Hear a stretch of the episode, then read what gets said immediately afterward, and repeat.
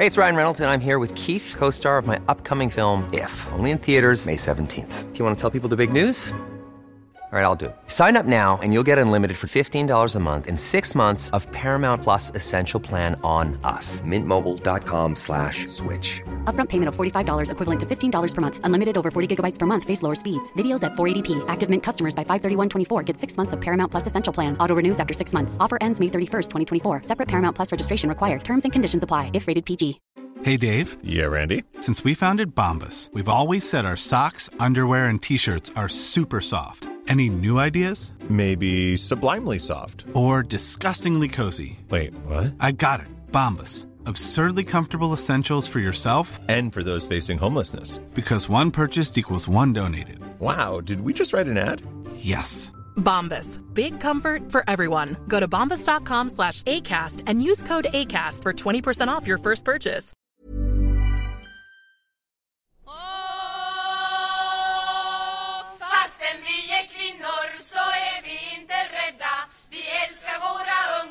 Vi älskar våra ungar Och fastän vi är kvinnor så är vi inte rädda Vi älskar våra ungar, därför sluter vi förbund Det här är alltså... eh, Det här är en röst från forntiden. ja, verkligen. Det är en röst direkt från barndomen. Men visst är det det. det är 70-talet fullständigt liksom Ja. stänker ju ifrån de här rösterna. Och, och det- det är en, en gammal progggrupp Åh fan. som heter eh, Katas döttrar. Någonting som är så typiskt proggigt med det är just det här också att budskapet är långt, långt mycket viktigare och innehållet är långt, långt mycket viktigare än det rent musikaliska. Fastän vi är kvinnor så är vi inte rädda. Vi älskar våra ungar. That's it. Det var liksom... Jag vill ändå faktiskt tillstå här, vilket är en stor anledning till att jag spelar upp det här klippet. Är att jag tycker att det är en otrolig feeling i det. Absolut. Eh, och, och, och, musik är ju så stor del feeling. Eh, och då tycker jag inte att, bud, att det stannar vid budskapet. Utan då ty- tycker jag att det är liksom generellt att det skapar en mysig stämning. Och en s- energi. Men var inte det tanken också? Ja, var inte det just, just så man Och- resonerade liksom? Och det är ju helt magiskt att de heter just Katas döttrar. Ja. Vilket ger en indikation om vilket liksom, intryck den här människan har gjort Absolut. till Det stämmer. våra dagar. Ja. Och då pratar vi alltså om eh, dagens huvudperson, Kata Dahlström.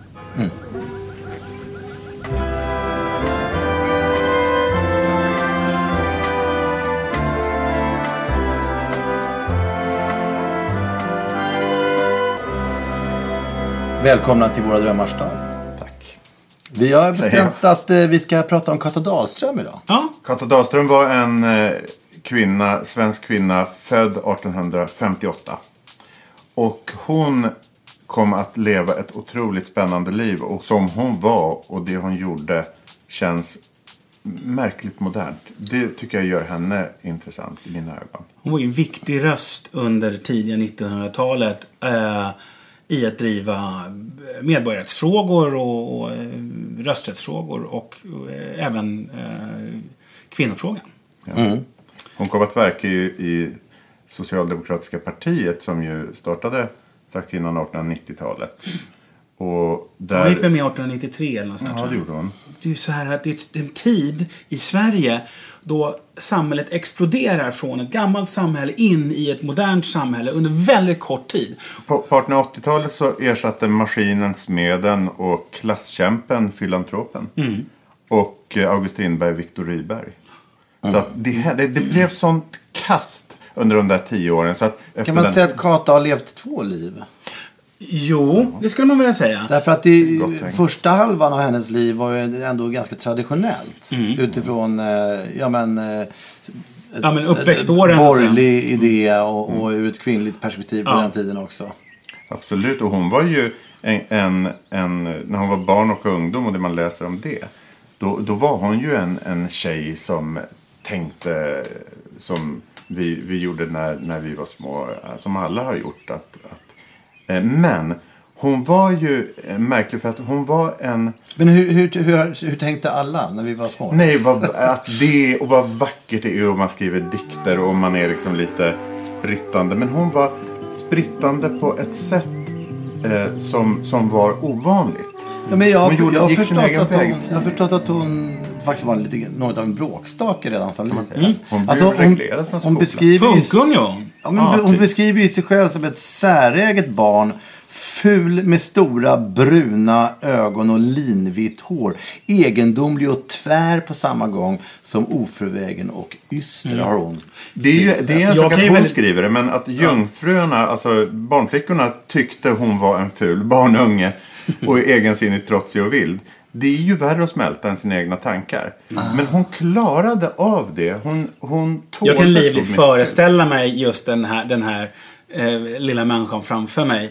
Eh, och det, för mig är ju det här liksom en, en, någon sorts Astrid Lindgren-unge på nivå med Kajsa Kavat eller någon Lotta på Bråkmakargatan. Lite Ja, blandat. men hon blev ju relegerad va? Ja, det blev hon. I Örebro när hon... Hon var ju född alltså i fi, fina familjen. Ja, på gods i, utanför Kalmar. Absolut. Och sen så kom hon upp till pappan var, kallades Kopparkungen. Mm. Och han investerade, han var helt enkelt en... Johan en Oskar, va? in- in- ja. Karlberg. Och han gjorde dealar och affärer med, med de här göteborgarna Dixon och dem. Mm. Och eh, eh, som var ju eh, skeppsredare och motsvarande skottarna i, i, i som sen blev baggbölarna. Alltså de som okej. åkte upp så högt upp som till Umeå och, och, och, och hade lite rövaraffärer. Men han eh, var ingen rövare utan han var en uppfinnare väldigt mycket. Eh, och hade gruvprojekt uppe i, i Bergslagen. Alltså, när, eh, Och eh, hon växlade mellan Kaveltorp som de kom till i Bergslagen och eh, utanför Kalmar. Hon, Äm- Ämteholms slott utanför Kalmar. Det tyckte hon var väldigt vackert. Och gruvhålen uppe i Bergslagen var väldigt eh, fula, sa hon. Men det, det balla med henne under den här, de här barnaåren det är att vad, vad hon, vad hon liksom sökte sig till var ju ungarna i, i arbetarlängorna. Där hängde hon helt enkelt för pappan var upptagen med jobb och mamman var väldigt hon, hon hade issues men hon var deprimerad och, och mådde inte bra. Men blev hon inte, inte också lite förälskad i någon eh, när hon var väldigt ung?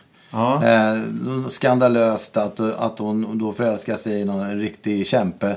Som, som farsan, brukspatronen, uppfinnaren med mera. Han var dessutom eh, över, va? överbefälhavare vid Nya Kopparbergs skarpskytteförening, Johan Oskar Karlberg, pappan. Så det är klart att, det, att han inte ville att hon skulle vara ihop med någon skälm. Nej, Nej. det Nej. där var ju otroligt. Så att, och, och det fick hon ju i princip aldrig vara. Utan det slutade med att de, utsåg en. Eh, löjtnant Björkman. Eh, det var hon bodde hos mormor där nere i Småland.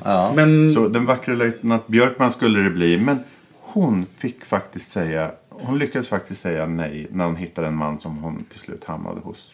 är det någon annan än jag som tänker på eh, Sid Vicious och Nancy Spungen liksom? Nej, ja, nej. du föll mig aldrig in att tänka på dessa. Men, men nu kan du inte ohöra det, eller hur?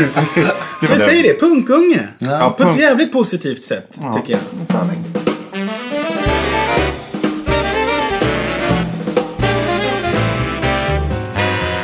Gustav Dahlström var gäst hos familjen uppe i, i Bergslagen. Han var, bodde hos eh, pappan, eh, hos familjen helt enkelt som sagt, eh, när han höll på med sina järnvägsbyggen där uppe. Han var ju en barn. kringresande kille, Gustav. Han var det. Ingenjör, eh, skicklig. Eh, han var 21 år äldre än Kata Dahlström. Och han kom att, de trivdes väldigt bra ihop när han träffade henne och pratade mycket, hade skoj. Och hon föll verkligen för honom och han för henne. Eh, så vad som hände var att hon, eh, den här tuffa tjejen, hon sa den som ni har utsett Björk, Björkman här, eh, nej tack, jag har träffat min kille. Och det var Gustav Dahlström och han var också uppfinnare. Han var kanske lite som pappan där. Hon kände kanske igen sig. Eh, för hon hade ju varit nyfiken på det pappa gjorde också i uppfinnare. Ja, det, alltså, det här, det. Gustav Dahlström är ju en person som egentligen är värd ett eget program här i Våra Drömmars stad. Eftersom ju han var med och anlade de södra spårvägarna. Va? Det var han. Eh, och väldigt tidigt ute med, med ång, eh, och, och så vidare. Han uppfann ju telegrafen, den som den som gjorde att det gick att telegrafera till tåg i rörelse. Just det. Eh, Den optiska, vad säger man så? Eh, Det optiska är den som man ser. Alltså en, en annan typ av telegrafi används vid, vid kuster mot fartyg och sådär. Och det, det är rent eh, För mekaniska... där, det vet jag att han jobbade med. och sådana saker. Det vet jag att han jobbade med också. Ja, okej. Det, Ja. det visste jag var kul. Han var ju mycket skicklig och de hamnade ju i Stockholm. Och vi älskar Stockholm. Och vi är väldigt glada att, att de hamnade där. Ja, för Stockholm är ju våra drömmars stad. ja Det det, vet det, det är ju därför vi gör det här programmet. Exakt. Så att Vi ska inte glömma bort det, för det, det är ju faktiskt så att det här, det här landar ju någonstans i slutändan också. men vi får inte glömma att hon var faktiskt uppe i Stockholm lite tidigare. Ja, och där fick hon sig till livs en hel del liberala idéer. Mm. Eh, och liberalt i de här sammanhangen, det är lätt att förknippa liberalt med Jan Björklund och så vidare. Mm. Men liberalt på den här tiden var ju ganska radikalt. Ja. Så att, Absolut. så att det hemmet som hon bodde i, i två år tror jag hon bodde uppe i Stockholm var ju den här familjen Karlstedt. Just det, det var det. Eh, mamman, han var faktiskt eh, advokat. Han hjälpte pappan vid tvister med de här göteborgarna, Dixon och dem. Ja. Så, men, Aktuarie kallade man det. Aktuarie. Det är ett sånt härligt ord alltså. Det är det verkligen. Mm. Och han var nog... Eh, han, han dog sinnessjuk eh, två år efter hon kom dit. Men det viktiga där var hans fru. För hon hette Cornelia Blanche som ogift. Eller Blanche då. August Blanche. Inte Blanche som i, i kaféet. Utan Nej, Blanche. Blanche. Och han var ju en, en väldigt protesterande och... ehm, eh, han var ju en Stockholmsskildrare men också en politiker högljudd. Eh, vad, säger vi? Folkets hjälte skulle jag säga. Folkets hjälte på alla Ja, sätt. en retoriker och, och, och, Retoriker. och, någon som, som... Han blev helt enkelt folkets stämma under en tid. Ja, han var lite proggig också. Ja, han skrev Som ju som du vet också väldigt många eh, berättelser ur Stockholms perspektiv som ger en sån där eh, gatukänsla. Absolut. Ja, han, han beskriver... Eh, ibland så säger de att han beskriver lite väl mycket eh, starka färger. Men, men eh, det får en ju att förstå. Så får man skala lite färger själv. Och Han får det för oss. någonstans. Ja, han får faktiskt det. Han dog ju tyvärr fem år innan hon kom upp. Så hon hade aldrig träffat honom. Nej, men det, det här det kan ju låta som att, att... Hon var ju runt 18 års ålder va, när hon bodde i Stockholm i två år. Hon var 15 när hon kom upp. Ja, eh, men, men eh, därför att det var ju inte bara hon och eh, aktuarien August Blanche. Utan det var ju ett helt gäng som hängde där. Inte minst Hjalmar Branting faktiskt. Att 12-åriga Branting träffade hon där. Det Ja, är ganska läckert. Det är ju mäktigt. Men även sådana som Ellen Key och Karl Staff och, och, och sådana. Alltså ett gäng radikala liberaler kan man kalla det för. Ja, det här är ju liksom under en tid då också då, då eh, arbetarrörelsens politiska idéer börjar konkretiseras och växa fram till någon sorts liksom, politiskt manifest. Eh, och, och det som ska liksom utkristalliseras sen i, i både i kommunismen och, och liksom eh, hela vänsterrörelsen men, och, och även socialdemokratin slåss ju här någonstans om tolkningsföreträde. Liksom. Mm. Uh, och är det, men det är, en, det är en gryta som puttrar och kokar liksom av, av olika former av liberala idéer. Och det går ju inte helt snällt till alla gånger när, man, när de här människorna som egentligen delar mycket värderingar och uppfattningar med varandra ska liksom försöka eh, sortera ut vad som är vad och, och vad, vad, som är viktigast. Och så Mm. Jag tycker vi nästan vill hoppa fram till att hon gifte sig med Gustav Dahlström. Det sker ju 1878 va? Ja. Eh, och, eh, den, 76 eh, trolovar de sig. ja. Hon gifte sig i Ljusnaberg. Ja, Ljusnaberg. Var ligger det någonstans? Det, Är det där uppe i Koppar... eh, Ja, jag tror det. Ja, det känns som det i alla fall. Sen, sen flyttar de ner till Småland va? De, de, framför allt så reser de ju runt väldigt Ja. mycket. Och jag har en känsla utav att, att eh, deras kringflackande liv härdar Kata. Eh, Det vill säga hon vänjer sig vid att likt eh, en rock'n'roll star dra från ställe till ställe.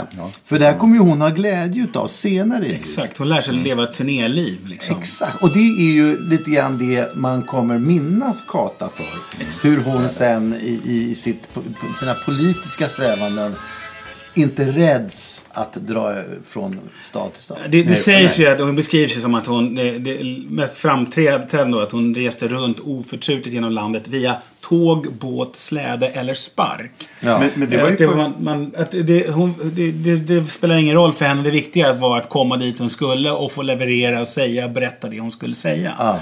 Så, som agitator liksom. Men- Vilket men det var ju- också ett ord som liksom har fått en intressant betydelse. Men jag vill bara säga det Lis, för det stämmer. Men just det här när hon själv valde att, att gå ut som agitator, det var lite senare i livet alltså. Ja. För att eh, till exempel när hon kom ner, för mannen skulle bygga, eh, de kom till, eh, till Hultsfred. Eh, och vad, vad heter staden där omkring tiggan från Låsa bandet kom ifrån? Där de har visfestival. Västervik. Västervik, ja. Ja. De bodde helt enkelt i Västervik. För han jobbade med Hultsfred-Jenny-banan då. Det är väl där, jag tror, att, misstänker att det är där... Jenny är alltså ett litet område i eh, Västervik. Stämmer. Det får man, alltså, Och hon, och, hon, och, och Linus och Wille, det här är så läckert med henne. Direkt söker hon upp rallarna. Och kollar hur det är med dem. Och kollar vad hon kan göra. Och intresserar sig. Och det här är ju ett, ett ärligt engagemang. Hon har sagt en gång i en intervju långt senare. Eh, Birgit Hedström intervjuar henne. Varför blev du social agitator som hon ju sen kom att bli? Mm. PGA och sina erfarenheter. Jo, ser du, det var rallarna. Jag följde min man ut på hans resor som ingenjör under järnvägsbygget. Då fick jag se hur rallarna hade det. Och kände att jag inte kunde leva om jag inte fick göra något för att förbättra deras ställning. Jag måste rädda min själ, förstår du.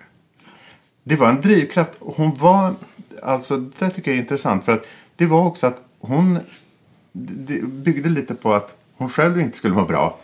Lika mycket, först och främst givetvis, på att andra skulle må bättre. Ibland kan jag tycka att det är fel att lyfta fram det här att eh, Kata var från borgarklassen. Mm. Så att det var på något vis starkt av henne att ändå eh, föra arbetarnas talan. Ja, det är snarare tvärtom. Arbetarklassen har aldrig kunnat föra sin egen talan. Det har alltid varit eh, någonting som någon annan måste göra åt dem. så det, är, väl- det är en för- grundförutsättning. En grundförutsättning. Ja. Och, det, och det är i regel så kommer ju idéer om demokrati etc.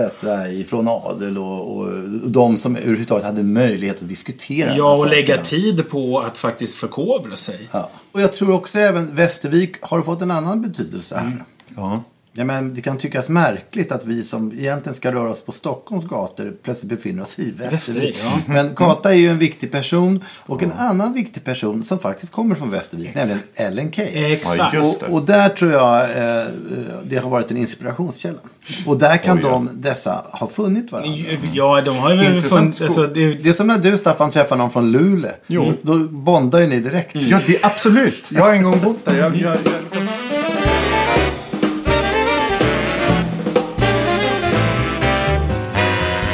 Eftersom hennes man Gustav Dahlström eh, drar från ställe till ställe så kommer de ju ändå i slutligen hamna i Stockholm. det gör de. Och eh, där brukar det oftast beskrivas som att den här Gustav Dahlström är en fyrkantig, högborgerlig jävla stropp. Och att hon då måste eh, i smyg börja prenumerera på Socialdemokraten och, och sådana saker. Nej, Men, men jag, jag tycker nog någonstans att Gustav Maurits eh, Dahlström blir lite oförtjänt beskylld för att eh, vara någon slags eh, Ja, att han skulle ha hållit henne tillbaka på något vis, ja, Därför att det. hade han varit en trög rackare så hade han aldrig gängat sig med Kata. Absolut inte. Han, var, han, tyckte ju hon, han tyckte nog hon var otroligt spännande. Och vad hon gjorde eh, fram till det att han själv dog 1906 tyckte nog han innerst inne var otroligt intressant. Och jag tror att han innerst inne, kanske inte han kunde säga den här tiden, var stolt över henne. Det tror jag.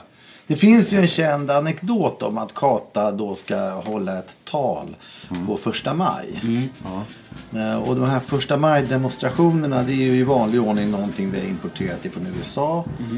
Men, men eh, det blev ju en ganska viktig dag väldigt fort för arbetarrörelsen. Det var väl en pandang till högersidans eh, valborgsfirande med studentmässor och, och deras, att, att dagen efter kommer vi liksom. Ja, det, om inte annat så blev det ju en lycklig slump att det kunde fungera som en sån. Ja. Men, men, eh, men eh, i alla fall så, så när hon då eh, ska hålla det här talet så sägs det enligt eh, myten att eh, hennes man skulle ha stoppat henne. Så att eh, talet fick läsas upp. utav en fru Zeisnitz. Eh, och att fru Dahlström har fått förhinder. Eh, oklart v- varför, vad som föranledde det här. Men, men hon ville i varje fall lyfta fram några saker. Hon, har- alltså hon hade två teman i det här talet. Och det, det ena är kravet på en lagstadgad arbetsdag. Man höll ju på att prata om hur många timmar man skulle jobba så här vid den här tiden. Det här är 1895. Eh, och sen så även kvinnornas organisering. Kata kom ju lite på kant med delar av kvinnorörelsen och det var ju också lite rörigt för det var en fråga om alltså man skulle driva rösträttsfrågan och arbetarrättsfrågan parallellt och, och vad, vad skulle ha liksom företräde och så vidare. Eh, och, och hon kom ju som sagt lite grann på kant med, med kvinnosakskvinnorna just därför att hon ville inte att man i första hand skulle lyfta upp frågan om kvinnlig rösträtt. Nej. Innan man hade, hade fått en allmän rösträtt överhuvudtaget. Hon, hon, hon var, Hon var för, lite för orolig. människan. Alltså Ja. Människans eh, förbättringar i största allmänhet. Hon tyckte att, som många andra också gjorde, vi måste vänta med att... För att titta på Pankhurst och de i England. Ja. De fick ju kämpa 60 år eh, med kvinnlig rösträtt. De blev inte klara fortare än de lite lugnare svenskorna. Nej, det, det, det, man, tyckte man, det såg det man man ofta på. glömmer bort, nu, om vi nu befinner oss här vid förra sekelskiftet, 1900 blank. Det är så jämnt och trevligt och bra. Eh, då är det ändå så att vid den här tiden så var det väl näppeligen 5% utav befolkningen som hade rösträtt överhuvudtaget. Ja, exakt. Och, och det, det handlar ju naturligtvis om den burgna klassen, alltså folk som, som, som har då kapitalet och sitter på då som man då anser eh, rätten att överhuvudtaget höja sin röst. Ja, eftersom man menade att de hade någonting, de, de, de faktiskt bidrog med någonting Ja. på det Ja, viset. Tvåkammarriksdagen kom ju 1866. Innan dess var det adel, präster, borgare och bönder. Nu blev det adel och bönder. Ja. Och eh, det blev inte så mycket bättre helt enkelt på många sätt. För att, och så hade man en, en inkomstgräns då för rösträtten. Eh, och, och, så det var otroligt olyckligt för att eh, Kata och hennes gelika, de såg ju resurser som var, hade handen för munnen. Så. Du kan Och- inte och hålla med handen för munnen när du ska prata Ja, jag tyckte det var en alldeles Men det var en utmärkt rolig illustration.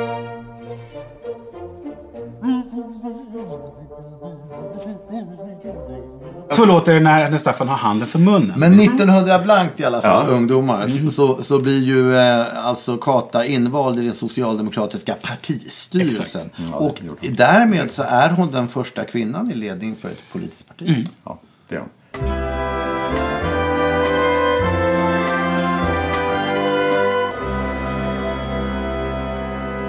Hon var med i kvinnoförbundet.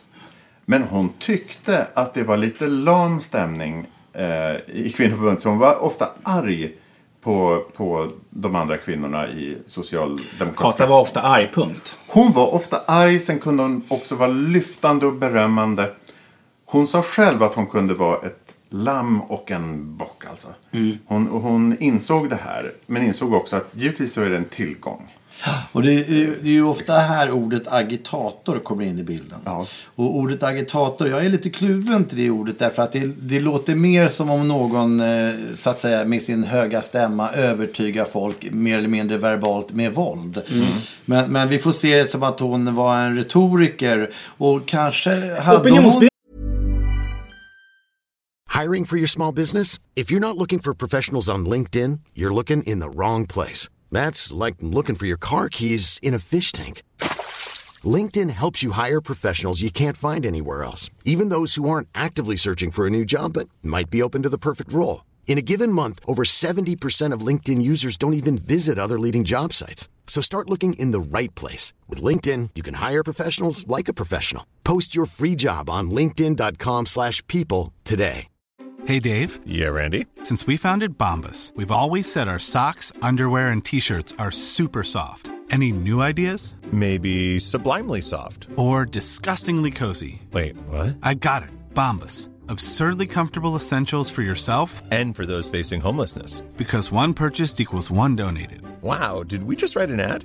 Yes. Bombas. Big comfort for everyone. Go to bombas.com slash ACAST and use code ACAST for 20% off your first purchase. Planning for your next trip?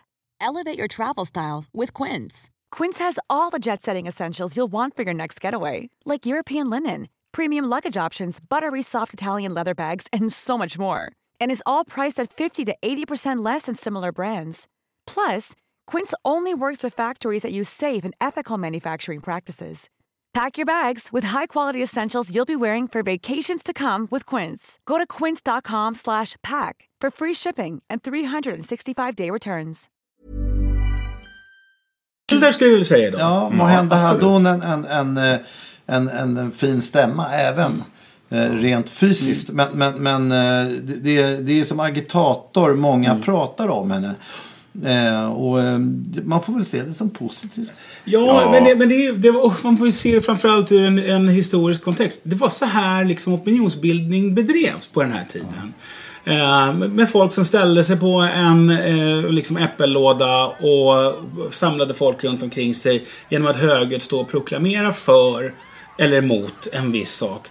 Och eh, elda upp folks, liksom, det, det allmänna medvetandets liksom, åsikter och, och Ja, och det finns ju två sorters agitatorer tycker jag. En, en som sätter på lite för stora högtalare och vrålar på ett Adolf Hitler-aktigt sätt.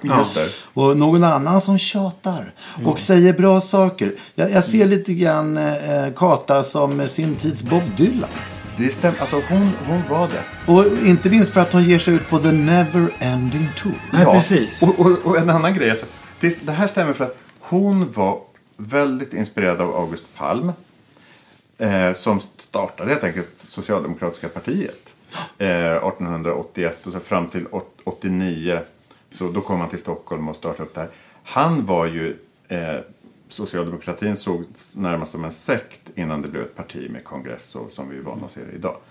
Men hon tyckte han var för eh, bitsk och för eh, eh, smädande mot motståndare. Så, eh, va, va, men hon ville bli bättre. Hon ville bli ännu mer intensiv eh, men också mer balanserad. Så hon, hon stod för balans. Till exempel så sa högerriksdagsmannen Jespersson så här. Det finns ingen annan arbetslöshet än den som åstadkommits genom strejkerna. Och dem är arbetarna själva skyldig till. Och Kata Dahlström säger lugnt så här. Man ska själv vara bra hjärtlös och ha lögnen till sin gud och tillika tro sig ha ett bra efterblivet auditorium för att våga komma med slika fräckheter. Säger hon med låg.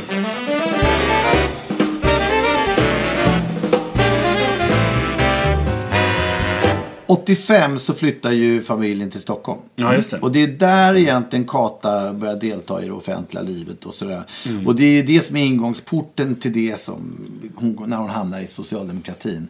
Och anledningen till att hon flyttar till Stockholm den här gången är ju att Gustav har fått arbetet att anlägga Stockholms spårvägar, alltså på södra sidan där. Det är så läckert tycker jag. Och då gjorde ju att de också levde på Södermalm. Ja. Här. Där du är född och uppvuxen. Ja, Ja, just precis. det. Jag är född och uppvuxen här på Mariaberget och Bastugatan. Ja, och det är ju Hon jobbade här också. det var i den regionen som hon liksom på något sätt kom att engagera sig i till en början. Ja, hon jobbade i Katar- på Katarina eh, fattighus, ett barnhus. Ja.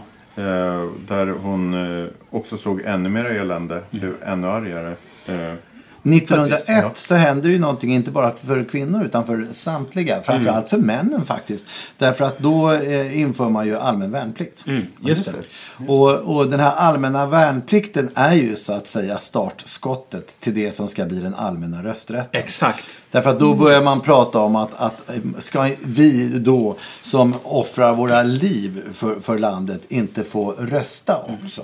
Och det är ganska rimligt egentligen när man tänker att man, om man säger att någon har ett ansvar så måste ju, för landet så måste ju personen rimligen också ha ett mandat någonstans i andra ändan. Jajamensan. Och, och, och det här eskalerar ju runt 1902 så händer det ju grejer. Ja, precis. Det 1902 gör är det. 20 april. Hur tänker du på? Jag, jag Rösträttsstrejken? tänker på, därför att då, då befinner vi oss i Stockholms stad.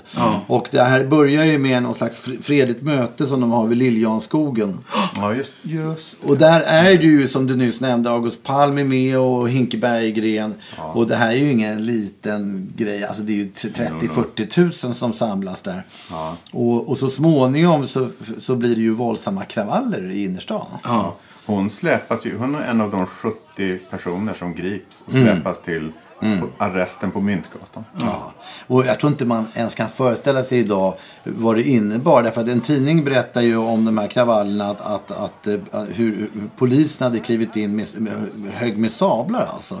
Och, och någon hade fått sitt öra avhugget, Ja. en näsa klufen, armen krossad och, och folk var ju blåslagna. Ja, just det. För att icke tala om sönderskurna kläder och dylikt. Ja, naturligtvis. Men, men det, det här är ganska naturligt egentligen. Här kommer liksom polisen ridandes och gör kavallerichocker med dragna sablar. Och ja, vad händer då? då, då de skivar ju upp folk som limpor där liksom.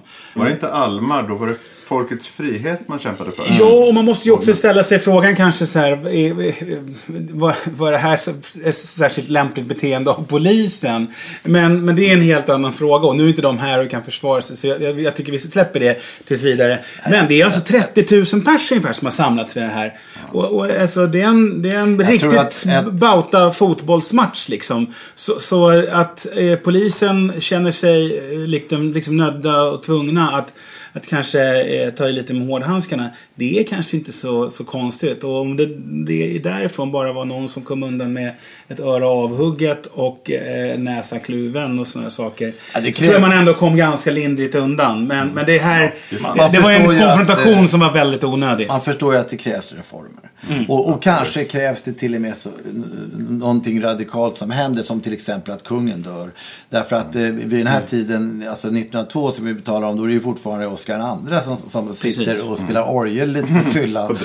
På drott. Eh. Ja, eller på, i, på, i, i, i, i Marstrand. Liksom. Ja, och 1907 så, så, så bestiger ju eh, Gustav V tronen. Och däremellan så har vi faktiskt haft lite diskussioner kring unionen. Ja, just det. Mm. Precis. Och där höjde Kata sin röst även. Ja, vad var hon sa där? Ja, men hon, eh, hon var ju vä- väldigt mån om att eh, Norge själva skulle få bestämma över om de skulle få... Ja, hon säger ju så här, låt unionen gå. Bron mellan arbetarna i båda länderna kan ändå ej brista.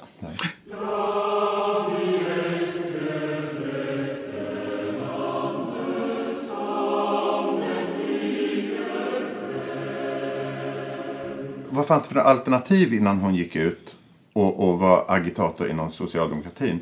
Jo, det fanns LO Smiths, har- Arbetarnas ring eh, i Stockholm. Som ville ha förena arbete och kapital och bygga billigare bostäder, folkkök, kooperation. Oj, här börjar vi känna igen oss. Sparbanker och billigare brännvin. Det var där, där. Det det liksom, så att hon ville liksom ha det allt igenom bra och utan mm, vinning. Sen, fanns det ju utilister, det fanns ju filantroper. Utilister är ju de som eh, vill ha eh, bort eh, det religiösa. Ja men titta här vad som händer då. Ja, så ha Gustav V bestiger Sveriges tron. Och samma Gustav år... nu- O- Oscar II är död. Oscar II. Och samma år så lägger ju han då som blir statsminister, Arvid Lindman, hans regering, eh, lägger då fram en proposition om allmän rösträtt för män fyllda 24 år. Och, och med proportionella val. Det vill säga att man får en röst var. Ja. Eh, oavsett vad man har för resurser. Eh, och det här godtas ju utav riksdagen och valmanskåren fördubblas. Exakt. Och så eh, tror jag nog att det var skarpa ögon på utvecklingen då.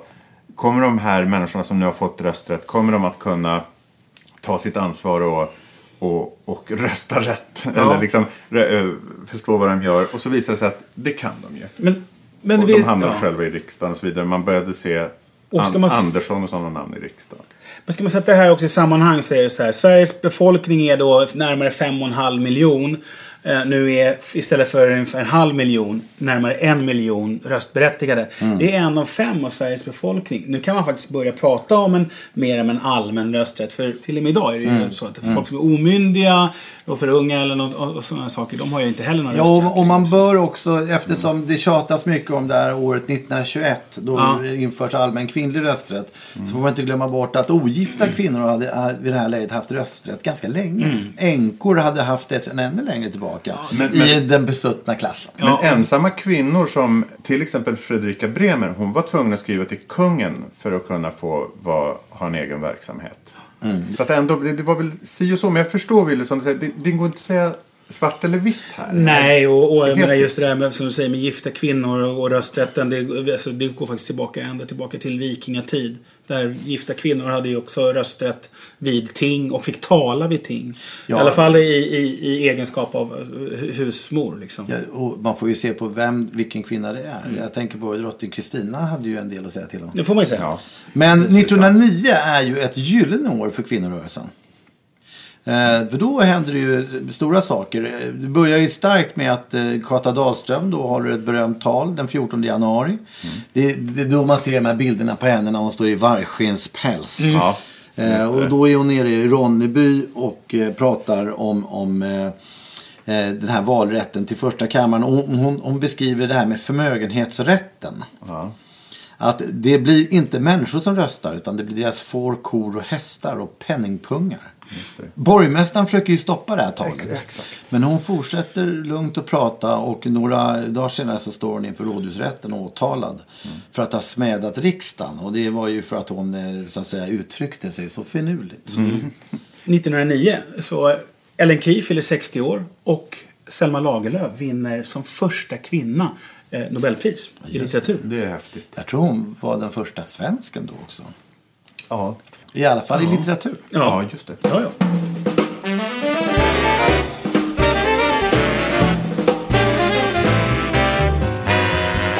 Ryska revolutionen 1917 kom ju att eh, dela och splittra det här partiet. För att hon ville ha lite mer action. Hon blev tillsammans med de här lite yngre krafterna som eh, fanns i Socialdemokratins ungdomsförbund. Eh, bland annat Seth Höglund. Ja, då släpper hon Hjalmar Branting-spåret helt enkelt. Ja, hon tappar balansen lite grann om jag får uttrycka mig så. Och börjar brinna starkt för ryska revolutionen. Och brinner så pass mycket att av röken ser hon inte misstagen som begås där borta. Hon ser inte hur... Hon säger ju faktiskt själv, hon, hon tar ju väldigt tydligt ställning för bolsjevikerna. Alltså det som händer 1917 är ju att, att även i Ryssland har det ju delat sig i två delar. Ja. Och, och eh, bolsjevikerna är ju lite tuffare. Ja. Det är ganska väsentligt här. Eh, Kata går med i Simmervallförbundet som propagerar att arbetarna ska motarbeta kriget och arbetarna ska motarbeta de krigförande regeringarna. Hon menar att det är regeringarna som har startat kriget men att det är arbetarna som får gå ut i kriget. Och det här är ju också väldigt eh, tydligt kopplat till idén med, med att värnplikten eh, i, i Sverige är liksom en demokratifråga i förlängningen. Här är det lite slippery slope för Kata. Och eh, hon bli- blir någonstans... Hon hamnar ju på ena sidan i, om, ett, om något sorts val. Det är en vattendelare här som vi pratar om för socialdemokratin. Och hon hamnar i den lite mer radikala, för henne ganska naturligt, delen då eh, av, av eh, det hela. Som utvecklas till eh, kommunist, den svenska kommunismen och, och svenska kommunistpartiet. Eh, och eh, hon tar ju ställning för bolsjevikerna i, då, eh, på många sätt. I en rad pamfletter ger hon uttryck för det här. Men hon säger ju faktiskt, och om man lyssnar på orden där, hur många fel och missgrepp de av de borgerliga socialpatrioterna och anarkisterna förhånade bolsjevikerna än gör så är det de som vågar ta initiativ till socialismens förverkligande. Och hon tar ju st- ställning för just bolsjevikerna. Men hon gör ju med, med eh, liksom, eh, vissa förbehåll. Hon menar ju att de har, har begår massa konstigheter och fel och så vidare. Och, och det hon någonstans säger är ju enbart att trots allt så måste man ändå ge dem det att det faktiskt är de som konkret har tagit en strid. Eh, sådär. Men det här har ju någonstans ofta förvanskats till att, det, att hon någonstans kastar sig platt på marken som en, en matta för bolsjevismen. Och det kan inte jag hålla med om att det hon gör. Hon sa ju att hon är en, en marxist med kristen tro. Och Ja. Ture Nerman och bolsjevikerna i Finland rasade ju fullständigt och, och, och halshögg henne verbalt. Ja, jag tror man får sätta saker och ting lite grann i perspektiv också i hur saker och ting utvecklade sig. Och dessutom lite grann med vad Kata har fått för betydelse efteråt. Därför jag tror nog att eh, även bilder på henne iförd vargskinnspäls där hon ser jävligt cool ut kan ha varit minst lika viktiga som det hon sa eller uttryckte. Som en ikon, ja. Och hur, absolut. hur i jösse namn ska man kunna veta på förhand vad det blir för resultat av diverse revolutioner? Det är inte så lätt. Utan krafterna var ju att man ville på ett allmänmänskligt plan eh, skapa någon form av demokratisk eh, och humanistisk Ja. situation. Ja, ju Kata kan ju inte liksom i, i, ikläda sig ett ansvar för, vad ska vi säga, liksom Stalin och Pol Pot. Liksom. Ja, det får hon väl på sätt och vis göra ändå. Därför att var man nazist på 20-talet eller 30-talet i Sverige så får man nog vackert liksom stå lite med svansen mellan benen idag och medge att det var inte helt 100% rätt. Nej, det, men det är en annan, det, det känner jag verkligen är en annan, en annan eh, fråga. Liksom. Och det, det tycker jag också att alltså man, man kan någonstans sympatisera med eller vara intresserad av ur ett historiskt- historiskt perspektiv. Eh, framväxten av olika liksom, politiska, och även i så fall om man vill, eh, liksom nationalromantiken och, och nationalismen. Utan att för den skull vilja liksom riktigt rätta in sig i ledet. Jag som inte är lika brinnande politiskt intresserad som du Linus. jag, jag beundrar mer att hon till exempel skrev lite böcker. Ja, det gjorde Mm. hon. Det var bland annat en bok illustrerad av Vicky Andrén. Ah, just det. Sånt går jag igång på. Ja, just det. Sånt är cool. Jag tycker att hon är cool för att hon tog så mycket kritik med rak rygg och, och lät det rinna av. När hon kom i sina oömma kläder till de här småstäderna så sa de som var fina i kanten, nu kommer den där tattarkärringen igen. Hon sket ju det. Ja. Och det, det, det, och, alltså, och, hon hon gav sig balansen. inte. Och jag är också imponerad av hennes, hennes lite så här tjatiga. Hon gav ju aldrig upp. Och vilket ju så småningom, hon kallade sig för Prata Dahlström i en visa. Och, och det, är en, det är en härlig eld som brinner i henne. Och, och jag vill återgå till att hon var ute på The Never Ending Tour. Ja. Hon var, hon var en rockstar. Något som jag tycker är lite intressant är ju också att hon som övertygad kristen i hela sitt liv på äldre dagar eh, kastar av sig det oket i någon utsträckning och sadlar om och blir buddhist. Som ju var på, i ropet på den här Och tiden. det och sa för sig. Strindberg då i Furusund, det glömde jag säga. Eh, eller jag säger det nu. Han sa det, läs gärna det kinesiska och det indiska.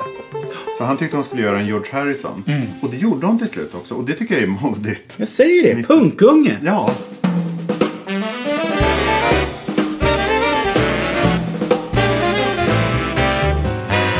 Mot slutet av eh, sitt liv så börjar ju Kata, hon skriver i ett brev till en vän att hennes fodral börjar gå sönder i fogarna.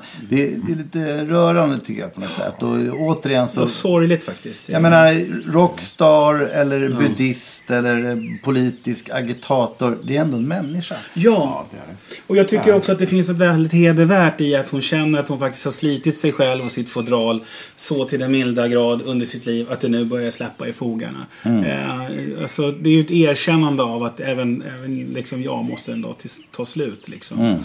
Och, och ehm, eh, Och vad sinnessjukt mycket hon hade gjort. Alltså sinnessjukt i positiv bemärkelse. Hon hade gått på 1800-talet som liten, eller som ung, i gruvorna med Ingen fattar. Inte ska du lilla tösen gå, gå ner i gruvan och bli smutsig. Jag vill. Och hon besökte varenda gruva där i Bergslagen och åkte så långt ner som ingen annan privatperson hade vågat göra. Och kom upp sot i ansiktet och lycklig. Ja, men det man så får hon säga- var med om så mycket fint. Ja, men, men det man får säga om Kata är ju faktiskt att hon gjorde det hon ville. Och det hon brann för hela livet. Och om man då eh, på sluttampen är lite luggsliten och, och går upp i sömmarna. Så får man väl se det som en, ett, eh, ett väl förrättat värv. Ja, hon dör ju på Åse sjukhus 1923. Och det är en vecka innan hon fyller 65. Det är väl ändå förhållandevis ungt får man säga i dessa dagar. Ja, så nog sjutton var hon utsliten. Men hon hedras ju. Så att genom ett, ett vinterstockholm så är det ju en sån här lång eh, marsch med folk med eh, facklor. Som följer henne till den norra begravningsplatsen. Där så många andra utav våra Stockholmshjältar ligger idag. Ja, verkligen. Hon hade, det var ju Strindbergsk eh, uppslutning på hennes snödla. Eller det var ju det helt enkelt. Snödla. Och numera så står hon ju staty eh, på, i Norrköping. Ja, Norrköping precis. med näven i luften. Ja. Hon har ju en gata uppkallad efter sig i eh, Hägersten. Ja, precis. Bonniers veckotidning de eh, skriver då att eh, man må hysa vilka åsikter man vill om hennes samhällsskådning och läroinsatser. Men att det är en svensk märkeskvinna som har gått ur tiden. Det, det, är, det är lite fint. Det är lite tjusigt tycker jag. Och, och ganska på prick tycker jag. Ja. Eh, Hon fick ju sju barn. Och eh, jag vill bara lyfta fram att det- det är ju lite ironiskt att ett av hennes barn, Bengt Dahlström, barnbarnet Bengt Dahlström, så småningom kom att sitta i, i riksdagen faktiskt här m- mellan 91 och 94 som nydemokrat. Ja, det, Yes, ja, det. är väldigt speciellt. Och en, den äldsta dottern gifte sig Stiernstedt. Ja, Och blev alltså friherrinna. just. Det var Det hon, också juristen. lite annorlunda. Eh, ja, Och då måste jag ju liksom konstatera att uppenbarligen så får man ju säga att Kata var inte rädd. Men frågan är, älskade hon sina ungar?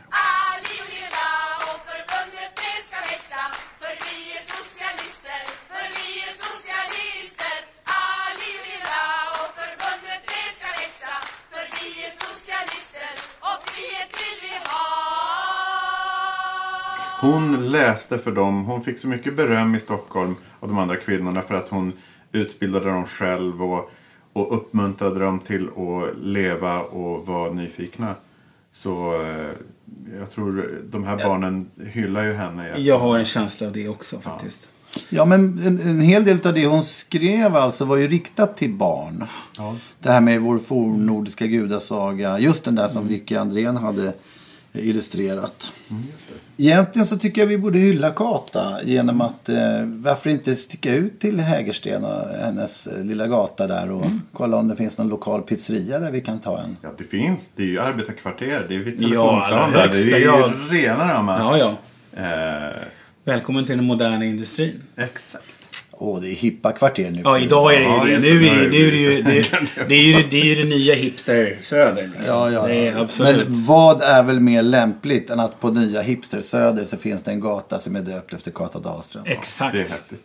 Alltså historien, han ikapp historien i det här fallet. Ja. Vi eh, tackar er för att ni har lyssnat på detta program. Mm. Och vi ses snart igen. Ja, och sen- vi är Wille Crafoord. Staffan Lindfors. Och jag heter Linus Ekland Adolfsson. Och eh, vill ni också liksom oss hylla Kata genom att sticka ut till hennes gata i Hägersten så hittar ni den, alltså Kata Dahlströms gata på hitta.se. Mm. Eh, vår samarbetspartner. Eh, och Karlssons böcker vill vi även tacka. Ja, Vi ses. Fristås med litteratur. Tack för den här gången. Trevlig vår.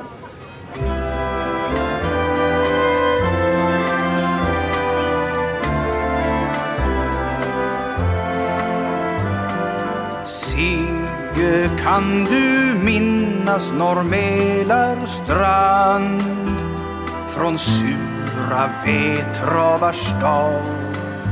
Minns du bräder, högar av sten och sand och kajen, vilket liv det var? Minns du Planning for your next trip?